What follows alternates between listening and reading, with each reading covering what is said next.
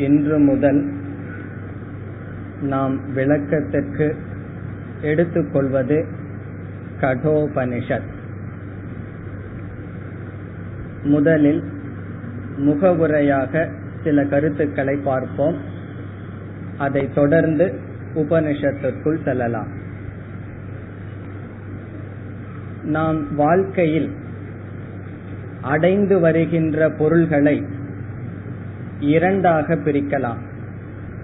இரண்டு விதமான பொருள்களை நாம் வாழ்க்கையில் அடையலாம். ஒன்று அனித்ய வஸ்து இரண்டாவது நித்திய வஸ்து வஸ்து என்றால் பொருள். அனித்ய வஸ்து என்றால் நிலையற்ற பொருள். நித்திய வஸ்து என்றால் நிலையான அழியாத பொருள். நாம் எதை அடைந்தாலும் அந்த அடைதலை இந்த இரண்டுக்குள் அடக்கலாம். இது அனித்திய வஸ்து அல்லது நித்திய வஸ்து என்று நாம் அடக்கலாம். முதலில் அனித்திய வஸ்துவை பற்றி சிறிது விசாரம் செய்வோம். பிறகு நித்திய வஸ்து என்றால் என்ன? அதை அடைதல் என்றால் என்ன? பிறகு பார்ப்போம். அனித்திய வஸ்து அனித்தியம் என்றால் என்ன? எதை அனித்தியம் நிலையற்றது என்று நாம் கூறுகிறோம். எந்த ஒரு பொருள் முதலில் இல்லாமலும் பிறகு இருப்பை அடைந்து அதற்கு பிறகு இல்லாமலும் போகிறதோ அதற்கு அனித்தியம் என்று பெயர். எந்த ஒரு பொருள் முதலில் இருக்கக்கூடாது. பிறகு இருப்புக்கு வர வேண்டும். பிறகு இல்லாமல் போக வேண்டும். அதைத்தான் அனித்தியம் என்று சொல்கின்றோம். வேறொரு பொருள் இருக்கின்றது.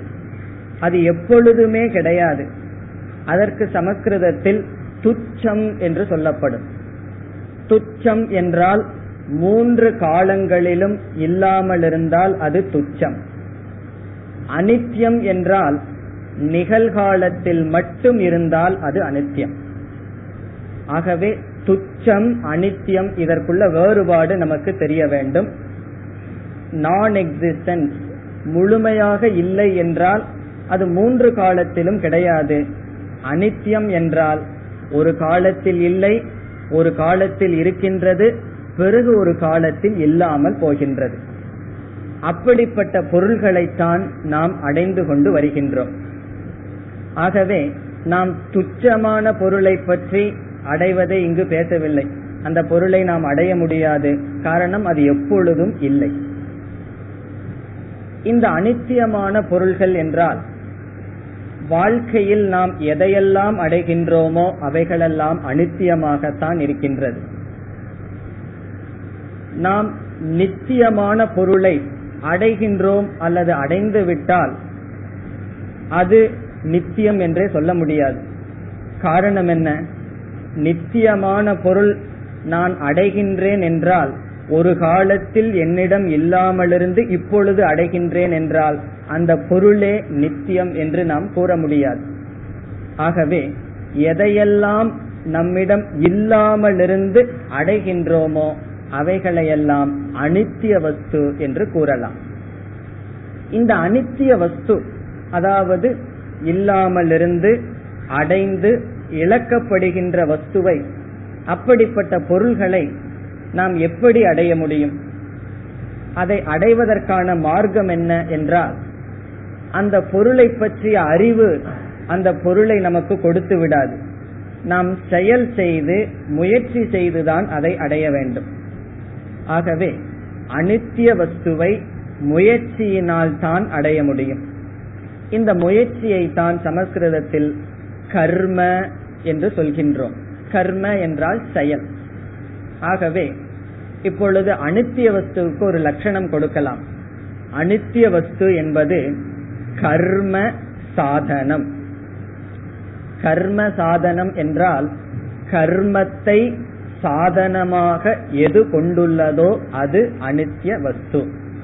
எந்த ஒரு பொருள் நம்முடைய முயற்சியை செயலை சாதனமாக கொண்டுள்ளதோ அந்த பொருள் எல்லாம் அனித்திய வஸ்து நிலையற்ற பொருள் என்று நாம் கூறிவிடலாம்.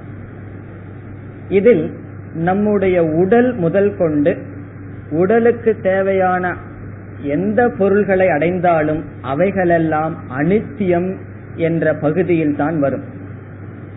சாஸ்திரத்தினுடைய பார்வையில் இந்த உடல் கூட நம்மால் சம்பாதிக்கப்பட்டது.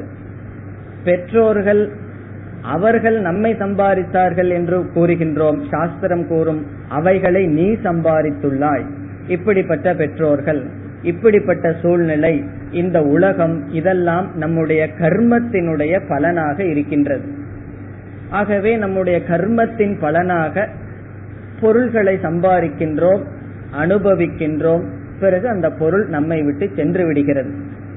இந்த உலகத்தில் உள்ள பொருள் அனித்தியம் இந்த உடலும் அனித்தியமாக இருக்கின்றது. இந்த உலகத்தில் உள்ள நிலையற்ற பொருள்களை அனுபவிக்கும் உடலும் அனித்தியம் இந்த பொருள்களும் அனித்தியமாக இருக்கின்றது. ஆகவே கர்மத்தை செயலை முயற்சியை சாதனமாக கொண்டு நாம் என்னென்ன பொருளெல்லாம் அடைய முடியும் என்றால் முதலில் எதை அடைய முயற்சி செய்வோம்?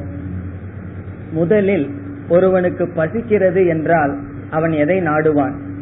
உணவை நாடுவான். பிறகு இருப்பதற்கு இடத்தை நாடுவான். ஒருவனுக்கு உணவையும் இருக்கிற இடத்தையும் கொடுத்துறோம்னு வச்சுக்குவோம். அவனால சந்தோஷமா இருக்க முடியுமா? அதற்கு பிறகு அந்த உணவில் சுவையை நாடுவான். இருக்கின்ற இடத்தில் அவன் சுகத்தை நாடுவான். ஆகவே மனிதனுடைய மனம் தேவையை பூர்த்தி செய்தால் மட்டும் நிறைவடைவதில்லை இன்பத்தையும் நாடுகின்றது. ஆகவே நம்முடைய முயற்சியினால் நம்மை பாதுகாப்பதற்கான பொருள்களை சம்பாதிக்கின்றோம். பிறகு இந்திரியங்களுக்கு சுகத்தை கொடுக்கின்ற பொருள்களை தேடிக் கொள்கின்றோம்.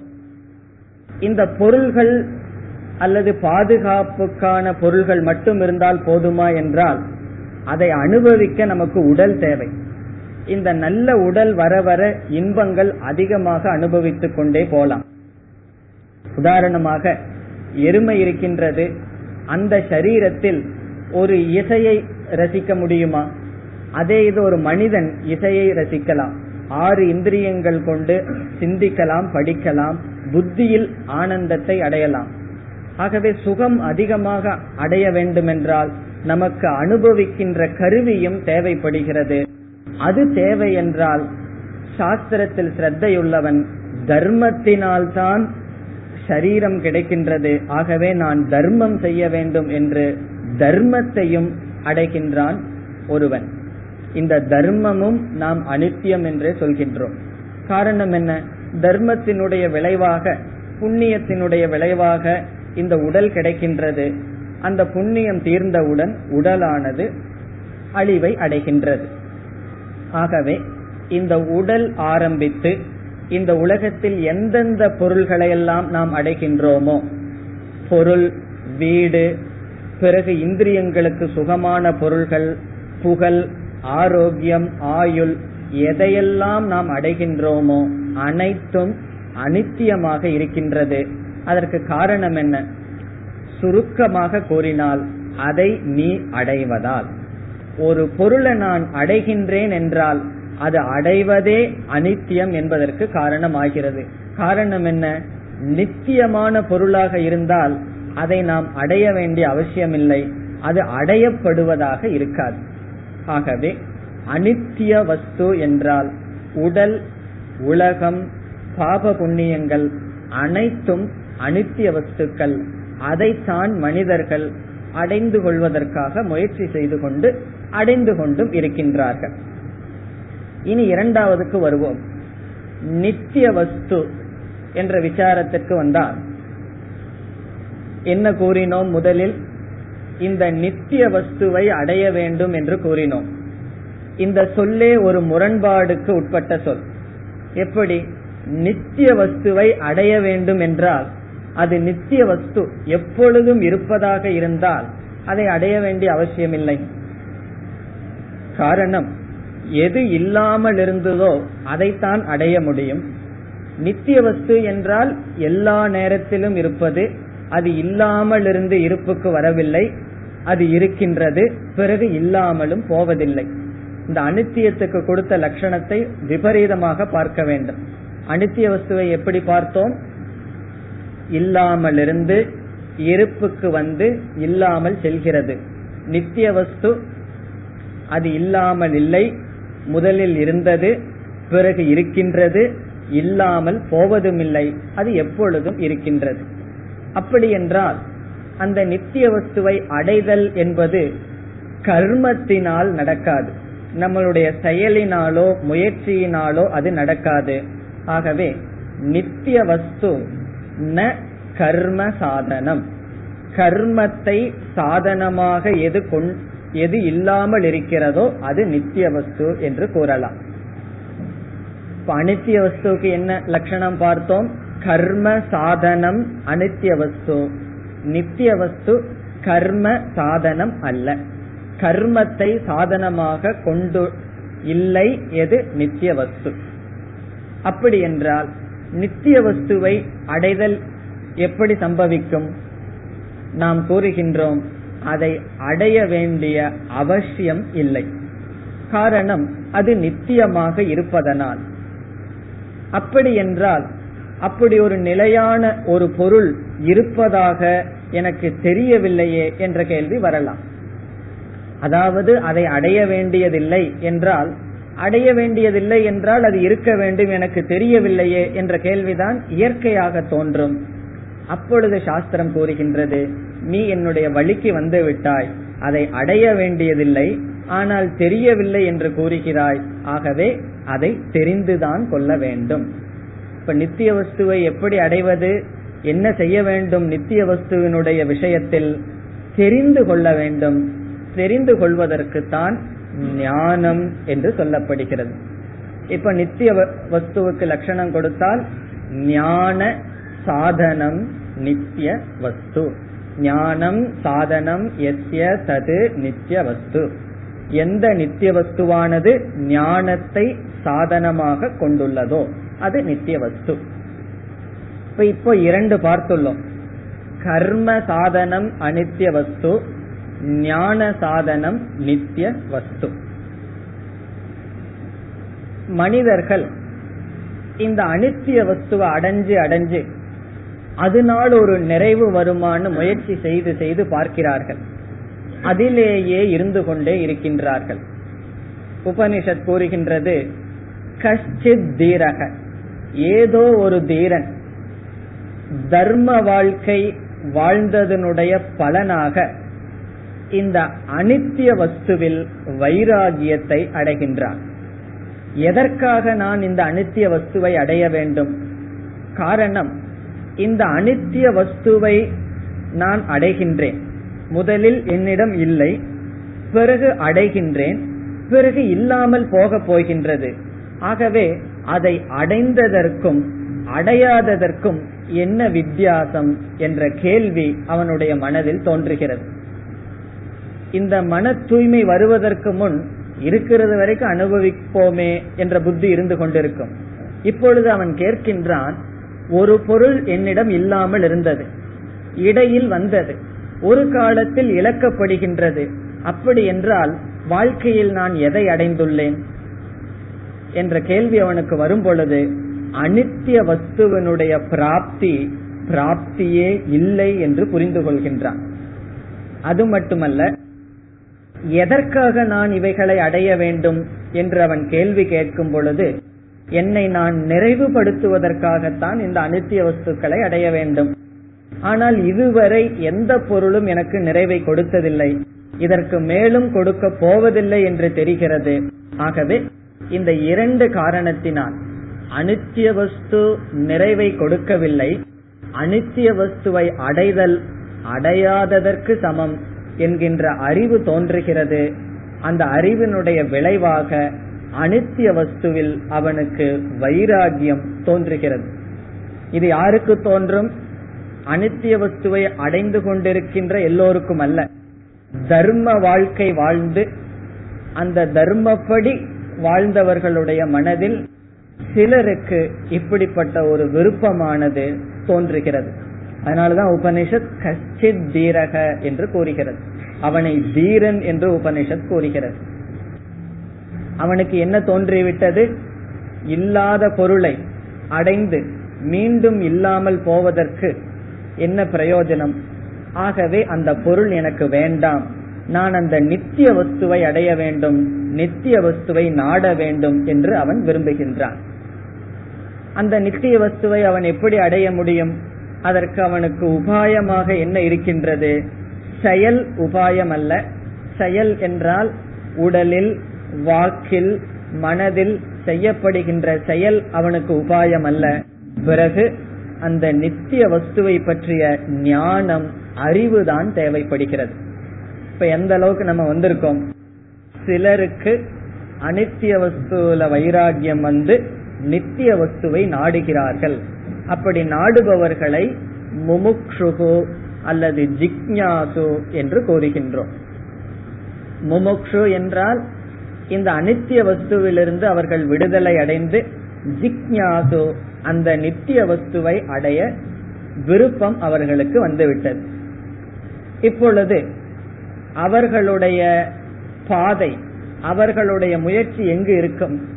எப்படி தெரிந்து கொள்வது என்பதில் அவர்களுடைய விருப்பம் இருக்கும் எப்படி ஞானத்தை அடைவது அந்த நிலையான பொருளை எப்படி நான் தெரிந்து கொள்வது என்பதில் அவர்களுடைய ஆர்வம் இருக்கும் இனி ஒரு பொருளை எப்படி நாம் தெரிந்து கொள்கின்றோம் என்ற விசாரத்திற்கு வருகின்றோம்.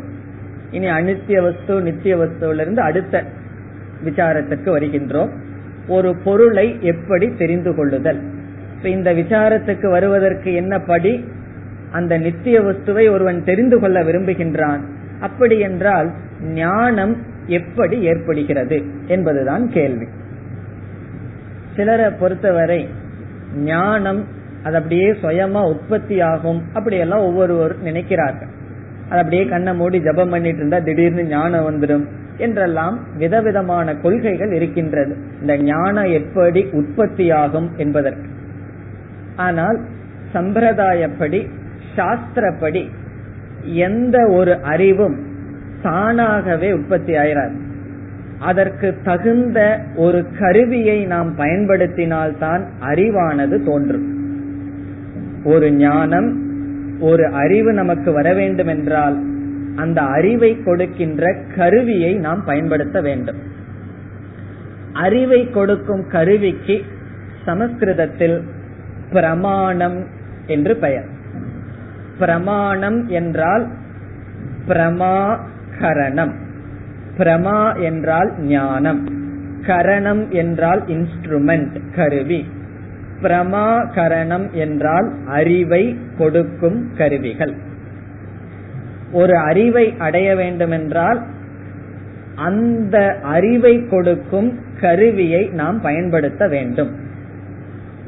அறிவை கொடுக்கும் கருவிக்கு பிரமாணம் என்று பெயர்.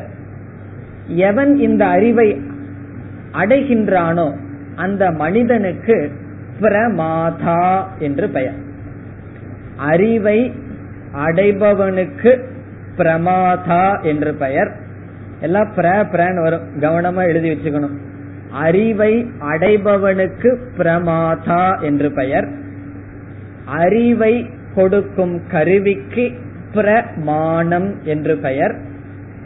எந்த பொருளை பற்றிய அறிவு வருகின்றதோ அந்த பொருளுக்கு பிரமேயம் என்று பெயர். பிரமேயம் என்றால் பொருள். பிரமாதா அறிபவன். பிரமாணம் அறிவை கொடுக்கும் கருவி. பிரமேயம் அறியப்படும் பொருள். ஆகவே அறிபவன் அறிய அறிவை கொடுக்கும் கருவியின் மூலம் அறியப்படும் பொருளை அறிந்தால் அந்த அறிவுக்கு பிரமா என்று பெயர். இப்ப நான்கு வார்த்தைகள் பார்க்கிறோம். பிரமா என்றால் அறிவு அல்லது ஞானம். பிரமாதா அறிபவன். பிரமாணம் அறிவை கொடுக்கும் கருவி. பிரமேயம் அறியப்படும் பொருள். பிரமா அறிவு. ஆகவே பிரமாதாவானவன் பிரமாணத்தின் துணை கொண்டு பிரமேயத்தை அறிகின்றான். அந்த அறிவுக்கு பிரயோஜனத்திற்கு பிரமா என்று பெயர். இப்படித்தான் அறிவு வரும். இந்த பிரமாதாவுக்கு அறிபவனுக்கு பிரமாணத்தின் துணை இல்லாமல் பிரமா வராது பிரமேயத்தை அறிந்து கொள்ள முடியாது. இப்ப நான் வந்து தைரியமா பிரமாதா பிரமாணம் பிரமேயம்னு பயன்படுத்தலாம்னு நினைக்கிறேன். காரணம் என்ன? தெரிஞ்சிருக்கு உங்களுக்கு. அறிபவன் பிரமாதாவானவன் பிரமேயத்தை பற்றிய அறிவை அறியப்படும் பொருளை பற்றிய அறிவை பிரமாணத்தின் துணை இல்லாமல் அறிய முடியாது. இதை நாம் புரிந்து கொண்டால் இந்த பிரமாணத்தை பற்றி இப்பொழுது விசாரம் செய்கின்றோம். நமது சாஸ்திரத்தில் ஆறு விதமான பிரமாணங்கள் ஏற்றுக்கொள்ளப்படுகிறது. ஆறு விதமான அறிவை கொடுக்கும் கருவிகள் இருக்கின்றது. அதுதான் போர்டில் எழுதப்பட்டுள்ளது. ஒவ்வொன்றாக நாம் பார்க்க வேண்டும். பார்த்து இதில் எந்த பிரமாணத்தின் துணை கொண்டு அந்த நித்திய வஸ்துவை அடைய முடியும் என்று நாம் கடைசியில சம்பந்தம் வச்சுக்கணும். இப்ப திடீர்னு நித்தியம் அனித்தியம் ஆரம்பிச்சு எங்கேயோ போயிடுதுன்னு நினைக்க வேண்டிய அவசியம் இல்லை. இந்த பிரமாணத்தை எல்லாம் விசாரம் செய்ததற்கு பிறகு எந்த பிரமாணத்தின் மூலமாக நாம் அந்த நித்திய வஸ்துவை அடைய முடியும்னு நிச்சயம் செய்துட்டா நம்ம என்ன செய்யலாம்? அந்த பிரமாணத்தை பயன்படுத்தலாம். அந்த பிரமாணம் தான் நாம உபனிஷத்துன்னு பார்க்க போகின்றோம். ஆறு விதமான பிரமாணங்கள் இருக்கின்றது. அவைகளினுடைய துணை கொண்டுதான் நாம் ஞானத்தை அடைகின்றோம் பிரமா அறிவை அடைகின்றோம். இப்பொழுது ஒவ்வொரு பிரமாணமாக எடுத்துக்கொண்டு என்ன என்று பார்ப்போம். முதலில் பிரத்யக்ஷ பிரமாணம் என்பது முதல். பிரத்யக்ஷ பிரமாணம் என்பது முதல் பிரமாணம். இதத்தான் ஜேஷ்ட பிரமாணம் என்று கூறுவார்கள். ஜேஷ்ட பிரமாணம் என்றால் முக்கியமான பிரமாணம். என்ன பிரமாணம்? பிரத்யக்ஷ பிரமாணம். பிரத்யக்ஷ பிரமாணம் என்றால் நமக்கு ஐந்து ஞானேந்திரியங்கள் இருக்கின்றது என்று தெரியும். மெய் வாய் கண் மூக்கு செவி. ஐந்து ஞானேந்திரியங்கள். அந்த ஐந்து ஞானேந்திரியங்கள் நேரடியாக அந்த பொருளை பார்த்து அறியப்படுகின்ற அறிவுக்கு பிரத்யக்ஷ பிரமாணம் என்று பெயர். டைரக்ட் பர்செப்ஷன் நேரடியாக இந்திரியங்கள் விஷயங்களோடு ஏற்படும் சம்பந்தத்துக்கு பிரத்யக்ஷ பிரமாணம் என்று பெயர். அக்ஷம் என்றால் இந்திரியங்கள் பிரத்யக்ஷம் என்றால் இந்திரியங்கள் நேரடியாக விஷயத்தில் சம்பந்தம் வைத்து அறியப்படும் ஞானத்திற்கு பிரத்யக்ஷ பிரமாணம் என்று பெயர். உதாரணமாக கண்கள் பிரத்யக்ஷ பிரமாணம். எதற்கு? வர்ணத்தை பார்ப்பதற்கு. ஒரு பொருள் என்ன கலர் என்ன வடிவத்தில் இருக்கின்றது என்று பார்ப்பதற்கு கண்கள். என்ன சப்தம் வருகின்றது என்பதற்கு காது. இது என்ன சுவையாக இருக்கிறது என்பதற்கு நாக்கு. இது மிருதுவாக இருக்கின்றதா கடினமாக இருக்கிறதா என்பதற்கு தோல். இது போன்று ஐந்து இந்திரியங்களினுடைய துணை கொண்டு நாம் எதை அறிகின்றோம்? வெளியில் உள்ள விஷயங்களை அறிகின்றோம் பொருள்களை அறிகின்றோம். இப்பொழுது ஒரு பொருள் என்ன வர்ணத்தில் என்ன கலர்ல இருக்குன்னு தெரிஞ்சுக்க ஆசைப்பட்டால் அந்த தெரிந்து கொள்ள விரும்புபவன் பிரமாதா. கண் பிரமாணம். அந்த வர்ணம் பிரமேயம். வர்ணத்தை பற்றிய ஞானம் பிரமா. அதே போல சப்தம் பிரமேயம். காது பிரமாணம். அதை பயன்படுத்துகின்ற நான் பிரமாதா. அதை பற்றிய அறிவு பிரமா.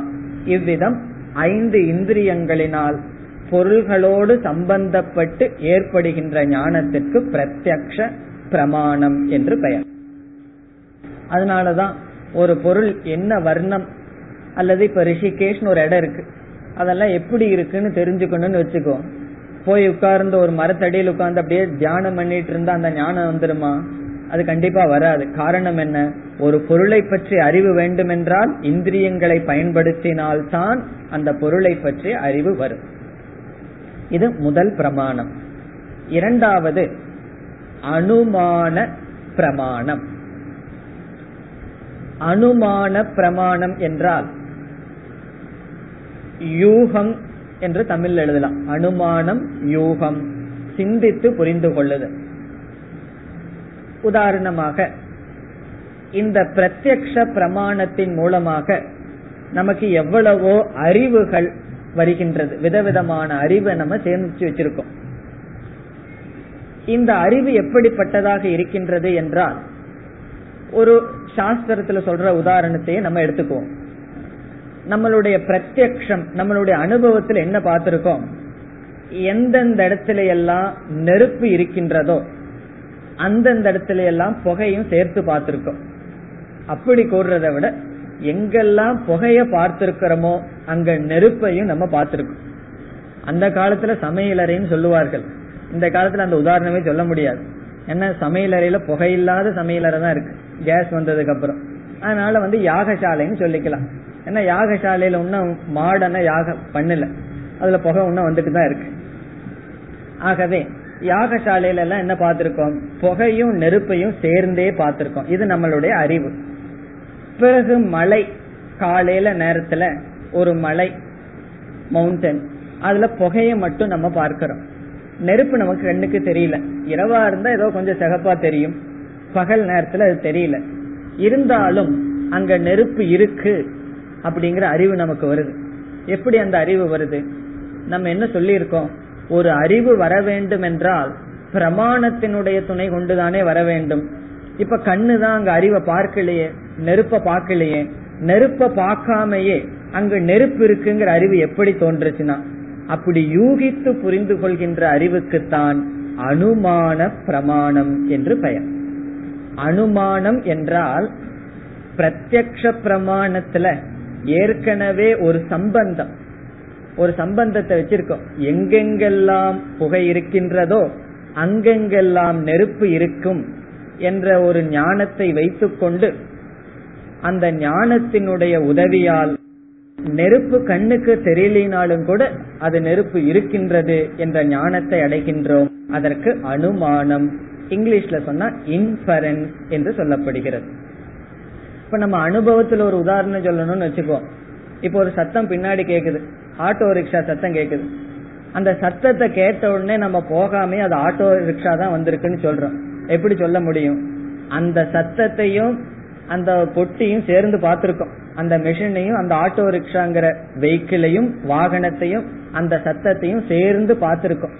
ஒரு இடத்துல சத்தத்தை மட்டும் கேட்கும் பொழுது கண் அந்த பொருளை பார்க்காவிட்டாலும் இது இந்த வாகனம் தான் முடிவு பண்றோம். இதற்கெல்லாம் என்ன அப்படின்னா அனுமானம் என்று பெயர். அதாவது ஒரு பொருளும் இனியொரு பொருளும் சேர்ந்தே இருக்கும் என்பதற்கு தர்க்க சாஸ்திரத்தில் வியாப்தி என்று சொல்லப்படுகிறது. அந்த வியாப்தி ஞானத்தினுடைய துணை கொண்டு அறியப்படுகின்ற ஞானத்துக்கு அனுமானம் என்று பெயர். இனி மூன்றாவது ஞானத்திற்கு வருவோம். அதுவும் ஒரு பிரமாணம் ஞானத்தை கொடுக்கின்ற கருவி. மூன்றாவது அர்த்தாபத்தி பிரமாணம். அர்த்தாபத்தி என்றாலும் அனுமானத்துக்கு மிக அருகில் இருப்பது. மிக மிக நுண்ணிய வேறுபாடுதான் கொண்டுள்ளது. அதாவது உதாரணத்தில் மூலமாக சென்று விட்டால் அது புரிந்துவிடும். நம்ம இரவு நல்லா தூங்குறோம். இரவு பெட்ல போனதுக்கு அப்புறம் காலையில எந்திரிக்கிறது வரைக்கும் சில பேருக்கு அப்படி ஒரு புண்ணியம். ஒண்ணுமே தெரியாது என்ன நடக்கும் அவ்வளவு நல்லா சில பேர் தூங்கி எந்திரிக்கிறார்கள். எந்திரிச்சு வந்து வெளியே பார்த்தோம்னா பூரா ரோடெல்லாம் தண்ணியா இருக்கு. அப்ப என்ன சொல்கிறார்கள்? நேற்று இரவு மழை பெஞ்சிருக்கு. எனக்கு தெரியவே இல்லை. நல்லா தூங்கியிருக்க அப்படின்னு சொல்றோம். நம்ம என்ன சொல்லியிருக்கோம்? அறிவு அப்படிங்கறது பிரமாணத்தினுடைய துணை கொண்டு தானே வரணும். நான் மழை பெஞ்சதை நேற்று பார்த்தனா பார்க்கலையே. பிறகு எப்படி எனக்கு அந்த அறிவு வந்தது? மழை பெய்தது அப்படின்னு சொல்லி. அப்போ அந்த தண்ணீரை எல்லாம் நம்ம ரோட்ல சிந்தி இருக்கிறத பாக்கிறோம் கார்பரேஷன் லாரிக்கார வந்தா கண்டிப்பா இந்த அளவு சிந்த முடியாது. அங்கங்கதான் சிந்த முடியும்னு நமக்கு தெரியுது. ஏன்னா எல்லா இடத்துலயும் தண்ணி இருக்கிறத பார்த்து நேற்று இரவு மழை பெய்யவில்லை என்று இருந்தால் இந்த அனுபவத்திற்கு விளக்கம் கொடுக்க முடியாது. ஆகவே இந்த அனுபவத்திற்கு நான் சரியான விளக்கம் கொடுக்க வேண்டும் என்றால் அது மழையாகத்தான் இருக்கும் என்று யூகம் செய்வது அர்த்தாபத்தி என்று சொல்லப்படுகிறது. இதுக்கு சாஸ்திரத்துல கொடுக்கிற ஸ்டாண்டர்ட் உதாரணமே வேற அது என்ன உதாரணம்னா தேவதத்தன் ஒருத்தன். அவன் காலையில இருந்து சாயந்தரத்து வரைக்கும் சாப்பிட காலையில அவன் சாப்பிடுறது இல்லதான். ஆனாலும் எடை அதிகமாயிட்டு இருக்கு அப்ப என்ன ஞானம் நமக்கு வருதுன்னா இரவுல அவன் யாருக்கும் தெரியாம சாப்பிட்டு இருக்கான் அப்ப இரவுல அவன் சாப்பிடுறான் அப்படிங்கிற அறிவு நமக்கு எப்படி வருது? அந்த அறிவை நாம் ஏற்றுக்கொள்ளவில்லை என்றால் அவனுடைய எடைக்கு நம்ம பதில் சொல்ல முடியாது. ஏன்னா காலையில அவன் சாப்பிடுறது இல்லையே. இதுதான் சாஸ்திரத்துல கொடுக்கிற உதாரணம். இப்படி எந்த உதாரணம் வேணாலும் நம்ம எடுத்துக்கலாம். இப்ப அனுமானத்துக்கும் இதுக்குள்ள வேறுபாடு என்னவென்றால் அனுமானத்துல புகைய பார்த்து கொண்டிருக்கின்ற பொழுதே நாம் எந்த அறிவை அடைகின்றோமோ அந்த நெருப்பு இருக்கு. இதுல வந்து நீரை பார்க்கும் பொழுது அந்த நீருக்கு காரணமான மழை இருந்தது அப்பொழுது கிடையாது. இருந்தது என்ற ஞானம் ஏற்படுகிறது. இதுல என்ன விசேஷம் என்றால் ஒரு அனுபவம் இருக்கின்றது. இந்த அனுபவம் எப்பொழுது சரியாக வரும்? நான் ஒன்றை ஏற்றுக்கொண்டால்தான் இந்த அனுபவம் சரியாக வரும் என்ற யூகத்திற்கு அர்த்தாபத்தி பிரமாணம் என்று பெயர். இது மூன்றாவது பிரமாணம். இனி அடுத்ததாக உபமான பிரமாணம். உபமானம் என்றால் இது நமக்கு தெரிஞ்சதுதான். ஒன்றை போல இனி ஒன்று இருக்கின்றது அதனுடைய துணை கொண்டு ஒன்றினுடைய அறிவை விளக்குவது. இப்போ உதாரணமாக நம்ம வந்து காட்டு எருமைய ரொம்ப பேர் பார்த்திருக்க மாட்டாங்க. இந்த ஜூக்கு எப்பாவது போயிருந்தா தான் பார்க்க முடியும். நம்ம லோக்கல் எருமை இருக்கே அது ரோட்ல போய் எல்லா நேரத்திலயும் போயிட்டு வந்துட்டு இருக்கும். அப்போ ஒரு அந்த குழந்தைக்கு வந்து காட்டு எருமை பைசன் அந்த அதை பற்றி அறிவை நம்ம எப்படி கொடுக்கலாம்? இந்த எருமைய போல அது இருக்கும். ஆனா இது போல தமோ குணம் அல்ல கொஞ்சம் ரஜோ குணம் இருக்கும் கொஞ்சம் சக்தி அதிகமா இருக்கும் கொஞ்சம் கொம்பு பெருசா இருக்குன்னு சொல்லி உபமானத்தின் மூலமாக தெரியாத ஒன்றை நாம் அறிவை அடையலாம். அது உபமான பிரமாணம். இப்ப யாராவது வந்தா உங்களை போல அவர் இருப்பார்னு சொல்லி தெரிஞ்ச ஒன்னை உதாரணமாக காட்டி தெரியாத ஒன்றை பற்றிய ஞானத்தை அடையலாம். அது உபமான பிரமாணம். அதுலயும் நமக்கு ஞானம் வரும். இனி அடுத்ததாக ஐந்தாவது. அனுபலப்தி பிரமாணம். அனுபலப்தி பிரமாணம். இந்த பிரமாணம் என்ன என்றால் இப்ப இந்த ஹால் இந்த அறை இருக்கு. உங்களிடம் ஒரு கேள்வியை கேட்கிறேன். இந்த அறையில வந்து ஒரு பூனைக்குட்டி இருக்கா அப்படின்னு கேக்குறேன் நீங்க என்ன பண்றீங்க? சாமி அது கூட வளர்த்துவாரோ அப்படின்னு சந்தேகப்பட்டு எல்லாம் பாக்குறீங்க கிச்சன்ல எல்லாம் போய் எல்லாம் பார்த்துட்டு வந்து இல்லை அப்படின்னு சொல்றேன். இந்த ஹாலுக்கே வராத ஒருவர் வெளியே இருக்க ரோட்ல நின்றுட்டு இருக்க அவர்கிட்ட ஒரு கேள்வியை நான் கேக்குறேன் இந்த ஹால்ல போன இருக்கான்னு சொல்லி. இப்ப நீங்க எவ்வளவு தைரியமா இல்லைன்னு சொன்னீங்களோ அதே தைரியமா அவர்னால இல்லைன்னு சொல்ல முடியுமா? அவர்னால சொல்ல முடியாது.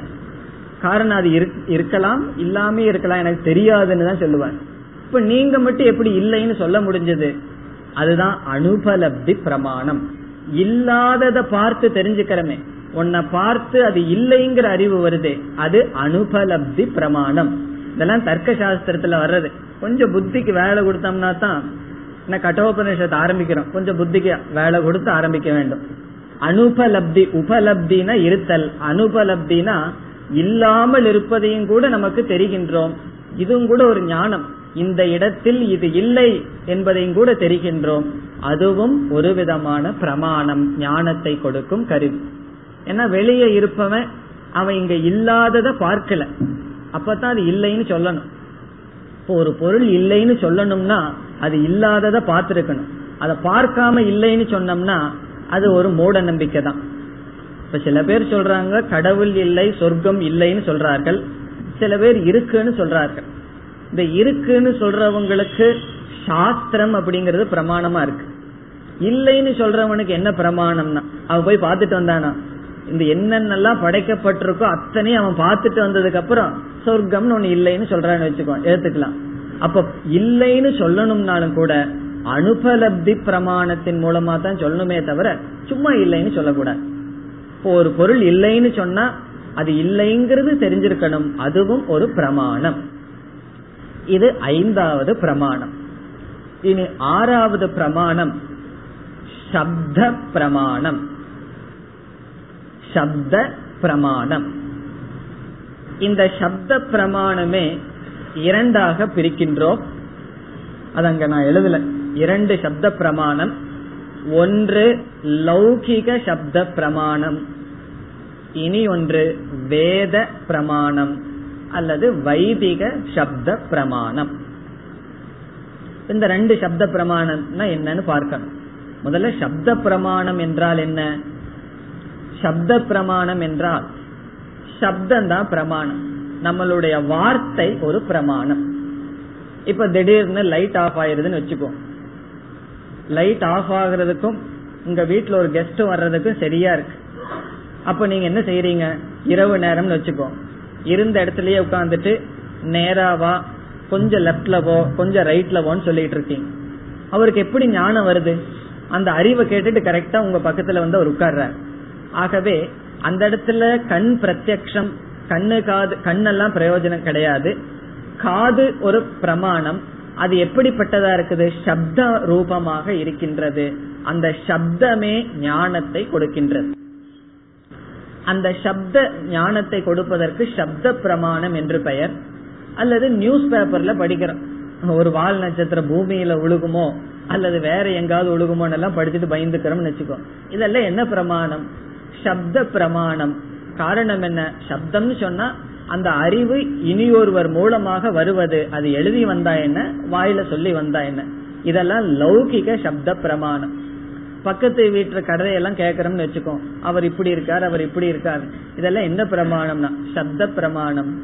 இந்த சப்த பிரமாணம் லௌகிக சப்த பிரமாணம் ஒரு புருஷனுடைய மனதிலிருந்து வருவது. இந்த லௌகிக சப்த பிரமாணம் வேறு ஒரு பிரமாணத்தினுடைய துணை கொண்டு அது சரியா தப்பான்னு பாத்துடலாம் இப்ப ஒருவர் இனி ஒருவரை பத்தி ஒரு விஷயம் சொல்றார். அது எனக்கு சப்தத்தினால வந்திருக்கு. அது உண்மையா பொய்யான்னு பிரத்யக்ஷ பிரமாணத்திலேயோ அனுமான பிரமாணத்திலேயோ நம்ம அறிந்து கொள்ளலாம்.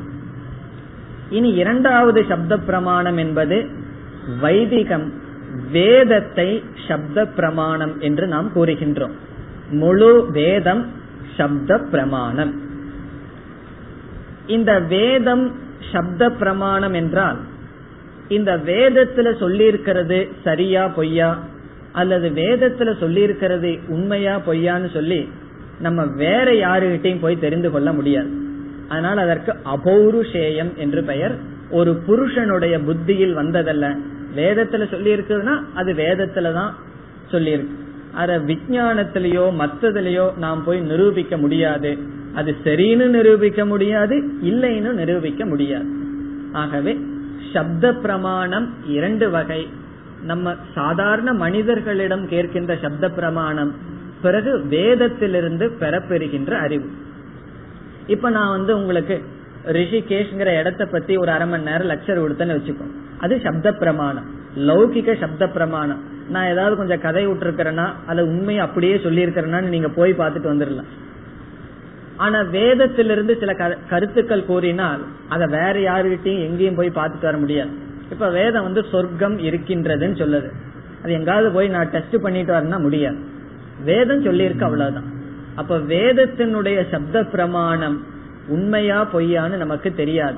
அதுல சந்தேகம் வந்ததுன்னா நம்ம என்ன பண்ணணும்? மீண்டும் வேதத்தையே படித்து சரியாக நாம் புரிந்து கொள்ள வேண்டும்.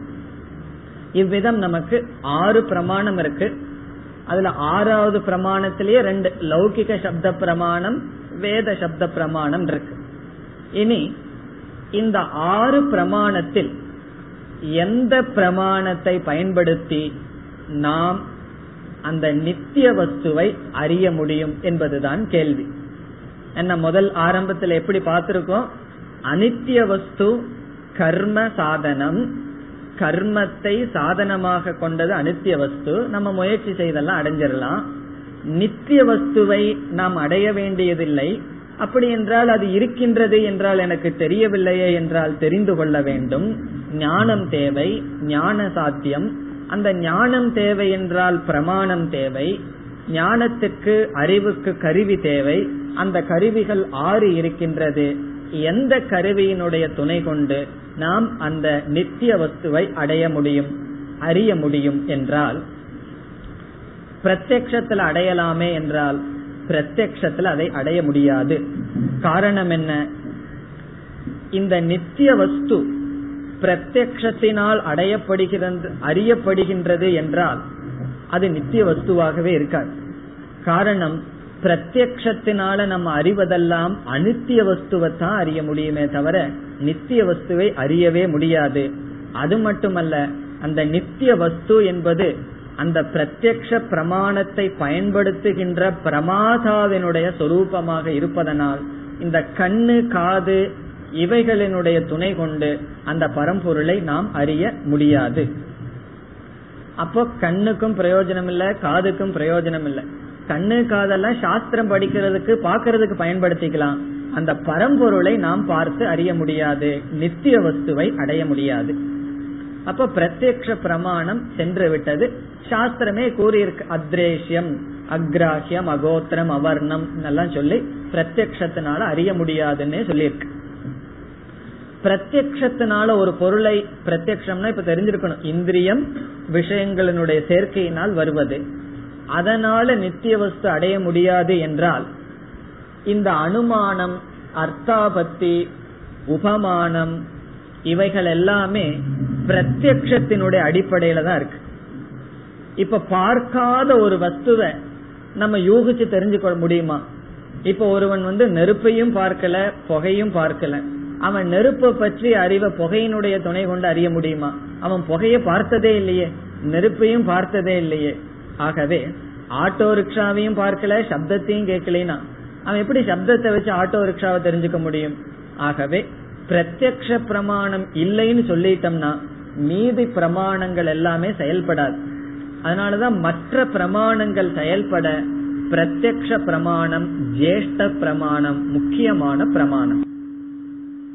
இந்த பிரத்யக்ஷத்தினாலும் மற்ற பிரமாணங்களினாலும் இந்த ஆத்ம தத்துவம் அதாவது நம்ம பார்க்க போகின்ற அந்த நித்திய வஸ்துவானது அறிய முடியாது. அப்படி என்றால் கடைசியில அனுபலப்தியில தெரிஞ்சுக்கலாமே நம்ம இல்லாத ஒன்ன தெரிஞ்சுக்க முயற்சி பண்ணல. சூன்யத்தை தெரிஞ்சுக்க முயற்சி பண்ற அனுபலப்தி. நாம் இருக்கின்ற ஒரு பொருளை வஸ்துவை தெரிய முயற்சிக்கின்றோம். அதனால அனுபலப்திங்கிற ஐந்தாவது பிரமாணமும் துணை வராது. ஒரே ஒரு பிரமாணம் இருக்கின்றது சப்த பிரமாணம். சப்த பிரமாணத்தினாலதான் அந்த பரம்பொருளை பற்றிய அறிவை நாம் அடைய முடியும். இனி அந்த சப்தம் தான் ரெண்டா இருக்கு. பௌருஷேயம் அபௌருஷேயம் லௌகிகம் அலௌகிகம் என்று இருக்கின்றது. யாராவது சில பேர் கதை சொன்னாங்கன்னா அந்த லௌகிக சப்த பிரமாணத்துல தெரிஞ்சுக்கலாமான்னா அதுலயும் தெரிந்து கொள்ள முடியாது. காரணம் என்ன? அவர்களெல்லாம் நம்ம போடுற நியூஸ் பேப்பர்ல வர்ற நியூஸ் மாதிரி இருக்கும் பாதிக்கு மேல சரியா இருக்கா காரணம் என்ன? அவர்கள் பிரத்யத்தை பயன்படுத்தி தான் ஏதோ வாயிலிருந்து சொல்லிக் கொண்டு இருக்கின்றார்கள். ஆகவே லௌகிக சப்த பிரமாணமும் பயன் கிடையாது. இனி நம்ம ஒரே ஒரு பிரமாணம் இருக்கின்றது. வேத பிரமாணம் வேத சப்த பிரமாணம். அதனுடைய துணை கொண்டு நாம் எதை அடைய வேண்டும்? அந்த பரம்பொருளை பற்றிய அறிவை அடைய வேண்டும். இனி அந்த வேதத்துக்குள்ள வந்தாலுமே வேதத்தையே நாம் இரண்டாக பிரிக்கின்றோம். இதெல்லாம் முன் உபனிஷத்தில் பார்த்துள்ளோம். எப்படி பிரிக்கின்றோம் வேதத்தை? கர்ம காண்டம் ஞான காண்டம் என்று வேதம் இரண்டாக பிரிக்கப்படுகிறது. வேதம்ங்கிறது ஒரு சாஸ்திரமாக இருந்தாலும் கர்ம காண்டம் ஞான காண்டம் என்று இரண்டாக பிரிக்கின்றோம். காரணம் என்ன? கர்மத்தை சாதனமாக கொண்டு அனித்திய வஸ்துவை பேசுவது கர்ம காண்டம் ஞானத்தை சாதனமாக கொண்டு நித்திய வஸ்துவை காட்டுவது ஞான காண்டம் இன்னைக்கு சொன்ன அறிமுகத்தினுடைய அடிப்படையில சொன்னா கர்ம சாதனம் கர்ம காண்டம் ஞான சாதனம் ஞான காண்டம் இந்த கர்ம காண்டத்துல என்னென்ன கர்மம் எல்லாம் பேசியிருக்குன்னு சென்ற உபநிஷத்துல பார்த்தோம். காயிக கர்ம வாச்சிக கர்ம மானச கர்ம இவைகளெல்லாம் கர்ம காண்டத்துல பேசியிருக்கு. அந்த கர்ம காண்டத்திலிருந்து எதை அடைய முடியும்? தர்ம அர்த்த காமம் இவைகளை அடைய முடியும்னு பார்த்தோம். புண்ணியத்தை அடையலாம் பாவத்தை அடையலாம் வேதத்துல சொல்ல செய்யக்கூடாதுன்னு சொல்லி இருக்கிற கர்மத்தை செஞ்சு பாவத்தையும் செய்ய வேண்டிய கர்மத்தை செஞ்சு புண்ணியத்தை அடையலாம். பிறகு சுகத்துக்கான பொருள்களை அடையலாம் காமத்தை அடையலாம் அர்த்தம் நமக்கு வாழ்க்கைக்கு தேவையான பொருளை அடையலாம். இவைகளை எல்லாம் தான் நாம் சுருக்கமாக அனித்திய வஸ்து அப்படின்னு பார்த்தோம். ஆகவே வேதத்துக்குள்ள வந்தாலும் கர்ம காண்டத்தினுடைய பகுதி நமக்கு துணை இல்லை. காரணம் என்ன? அதில் பேசப்படுகின்ற அனித்திய வஸ்துவில் ஒருவனுக்கு விருப்பம் இல்லை என்றால் அவன் எதற்கு வரணும்? ஞான காண்டம் கடைசி பகுதிக்கு வர வேண்டும். அந்த கடைசி பகுதியில தான் நித்திய வஸ்துவை பற்றி பேசுகின்றது. ஆகவே அந்த நித்திய வஸ்துவை பற்றிய ஞானத்தை அடைவதற்கு என்ன பிரமாணம்? ஞான காண்டம் பிரமாணம். வேதத்தினுடைய கடைசி பகுதி ஞான காண்டம் பிரமாணம். அந்த ஞான காண்டத்துக்கு இனியொரு பெயர் உபனிஷத் உபனிஷத் ஞான காண்டம் என்றால் ஒரே பொருள். ஆகவே நித்திய வஸ்துவை ஒருவன் அடைய வேண்டும் என்றால் அவன் யாருடைய துணையை நாட வேண்டும்? உபனிஷத்தினுடைய துணைக்கு வர வேண்டும். உபனிஷத்தை அவன் நாட வேண்டும். அந்த உபனிஷத் ஒவ்வொரு வேதத்தினுடைய கடைசி பகுதியில் அமைகின்றது. இப்பொழுது நாம் விளக்கத்திற்கு எடுத்துக்கொண்ட கடோபனிஷத் என்பது எஜுர்வேதத்தில் வருகின்றது. எஜுர்வேதத்தினுடைய கடைசி பகுதியில் வருவது கடோபனிஷத் இந்த எஜுர்வேதமே இரண்டாக பிரிகின்றது. ஒன்று சுக்ல எஜுர்வேதம் இனி ஒன்று கிருஷ்ண எஜுர்வேதம் என்று எஜுர்வேதம் இரண்டாக பிரிக்கப்படுகிறது. சுக்ல எஜுர்வேதம் கிருஷ்ண எஜுர்வேதம் என்று இரண்டு பகுதிகளாக பிரிக்கின்றோம். அதில் கிருஷ்ண எஜுர்வேதத்தில் இரண்டு பிரிவுகள் உள் பிரிவுகள் இருக்கின்றது. கிளை என்று கூறலாம். இந்த கிளை இரண்டு கிளைகள் அல்லது இரண்டு பகுதிகள். அந்த கிளை என்பதற்கு சமஸ்கிருதத்தில் ஷாகா என்று சொல்லப்படும். சாகா என்றால் பிரான்ச் கிளை. இந்த கிருஷ்ண எஜுர்வேதத்தில் இரண்டு கிளைகள் இரண்டு சாகா. ஒன்று கடசாகா இனி ஒன்று தைத்திரிய சாகா என்று இரண்டு பிரிவுகள் இருக்கின்றது. இப்ப எஜுர்வேதம் சுக்ல எஜுர்வேதம் கிருஷ்ண எஜுர்வேதம் அந்த கிருஷ்ண எஜுர்வேதத்துல இரண்டு பிரிவு கடசாகா தைத்திரிய சாகா என்று இரண்டு பிரிவு. இந்த கடோபனிஷத் கட சாக்கையில் இருப்பதனால் இதற்கு இப்படி ஒரு பெயர். கட உபனிஷத். சேர்த்தி படிச்சோம்னா கடோபனிஷத் இது ஏன் கடோபனிஷத்துன்னு சொல்றோம்? கட சாக்கையில் இருப்பதனால் சாக்கா என்றால் பிரிவு. அதில் இருப்பதனால் கடோபனிஷத் இனி பிறகு நம்ம பார்ப்போம். தைத்திரியோபனிஷத். அது தைத்திரிய சாக்கையில் இருக்கிறதுனால தைத்திரியோபனிஷத்.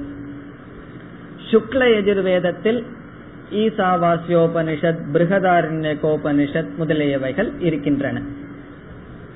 ஆகவே கடோபனிஷத் என்று சொல்வதற்கு காரணம் இது கட சாக்கையில் இருப்பது. பிறகு சந்தேகம் வரல இந்த கட அப்படின்னா என்ன அப்படின்னு. கடக என்பது ஒரு ரிஷியினுடைய பெயர். சமஸ்கிருதத்துல ரெண்டாவது டா போட்டுக்கணும். ஒரு முட்டை மாதிரி இருக்கும் அந்த டா. முதல் டா போட்டா மேட் அப்படின்னு அர்த்தம் ஆயிரும்.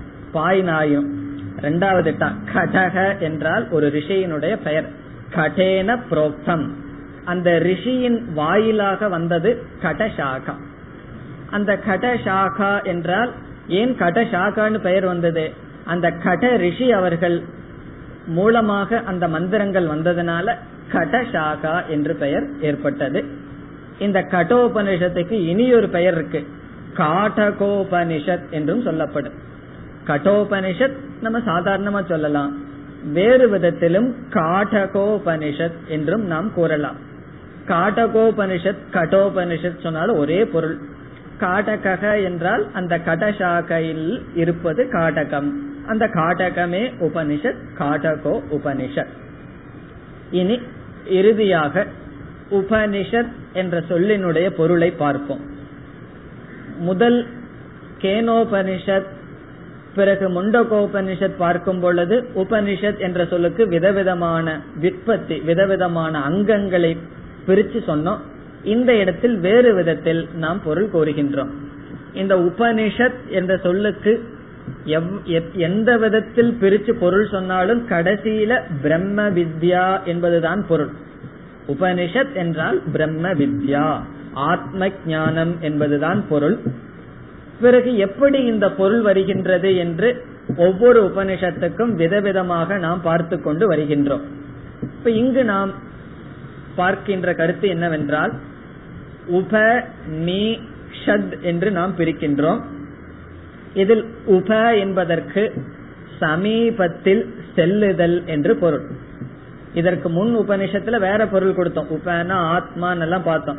அது உங்க நோட்ஸ்ல பார்த்தா தெரியும். இப்பொழுது உப என்பதற்கு நாம் கொடுக்கின்ற பொருள் சமீபத்தில் செல்லுதல். சமீபத்துல செல்லுன்னா யாரு பக்கத்துல போறதுன்னா? குரு சாஸ்திர சமீப கமனம். குருவினுடைய சமீபத்தில் செல்லுதல் சாஸ்திரத்தினுடைய சமீபத்தில் செல்லுதல் குருவினுடைய அருகில் செல்லுதல் உப. அதற்கப்புறம் என்ன பண்ணணும்னா அங்க போய் ஒரு சல்யூட் அடிச்சு திரும்பி போயிட்டோம் அப்படின்னு வச்சுக்கோ. அதனால என்ன பிரயோஜனம்?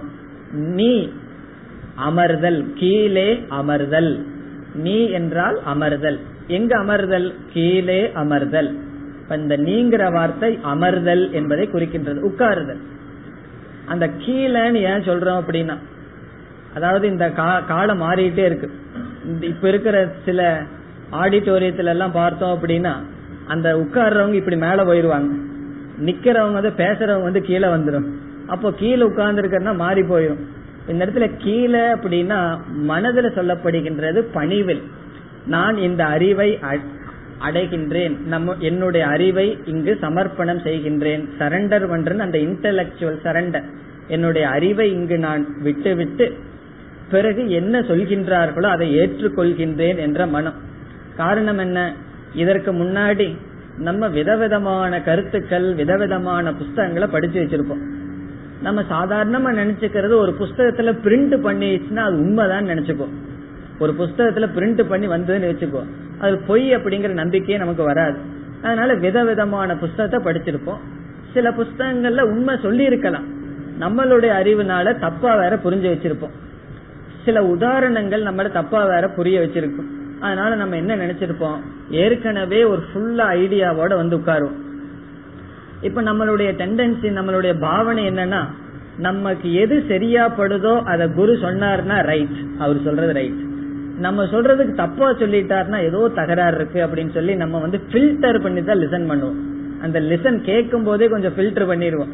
நமக்கு எது ஒத்து வருமோ அது ரைட் இப்படியே இருந்துட்டு சன்னியாசத்துக்கெல்லாம் வேண்டாம். இப்படியே உங்க வேலையெல்லாம் செஞ்சுட்டு மோட்சத்தை அடைஞ்சிடலாம்னா ரைட் நீங்க சொல்றது ரைட் இல்ல கொஞ்சம் விட்டுட்டு தான் வரணும்னா அது எப்படி வேற யாராவது போலாமா அப்படிங்கிற என்ன வந்து.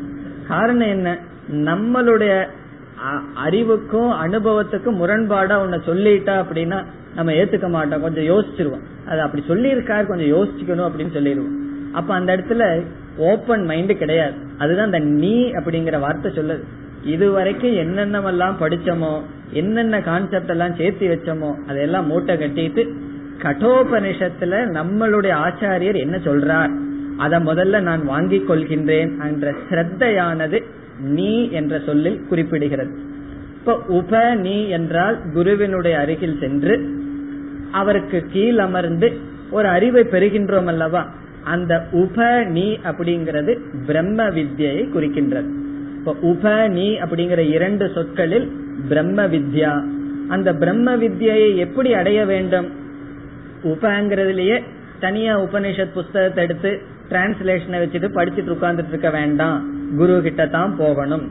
நீ அப்படிங்கிற இடத்துல ஏற்கனவே சம்பாரிச்சு வச்சிருக்கிற ஐடியாவெல்லாம் கொஞ்சம் ஒதுக்கி வச்சுட்டு ஃப்ரெஷ்ஷா கேட்கணும் அப்படிங்கறது நீ. இப்படி கேட்டோம் அப்படின்னா கண்டிப்பா ஞானம் வரத்தான் வரும். என்ன? கட்டோபனிஷத்திலே யமதர்மராஜா சொல்ல போற இந்த உபனிஷத்துக்கு குருவா இருக்கிறவர் யமதர்மராஜா. அதனால இந்த உபநிஷத் முடிகிற வரைக்கும் யமதர்மராஜாவை நம்ம மறக்கவே முடியாது. யமதர்மராஜான்னு சொல்லிக்கிட்டே இருப்போம். அந்த பயம் போயிடும் கொஞ்சம் உபநிஷத் கேட்டு கேட்டு எமன்னு சொன்னா இருக்கிற பயம் போயிரும். ஏன்னா அவர் ஒரு குரு தானே அப்படின்னு நமக்கு வந்துடும் அவர் சொல்ல போறார் அனன்ய புரோக்தே கதிரத்ர நாஸ்தின்னு சொல்ல போறார். அதாவது சரியான ஆசிரியர் சரியான ஸ்டூடெண்ட் வந்துட்டாங்கன்னு சொன்னா டீச்சருக்கும் சான்ஸ் இல்லையா? ஸ்டூடெண்ட்டுக்கும் சான்ஸ் இல்லையா? மோட்சத்தை அடைஞ்சுதான் ஆகணுமா. கதியே இல்லையா? கதியே இல்லைன்னா புரிஞ்சுக்காம மோட்சத்தை அடையாம போறதுக்கு வேற வழியே இல்லை.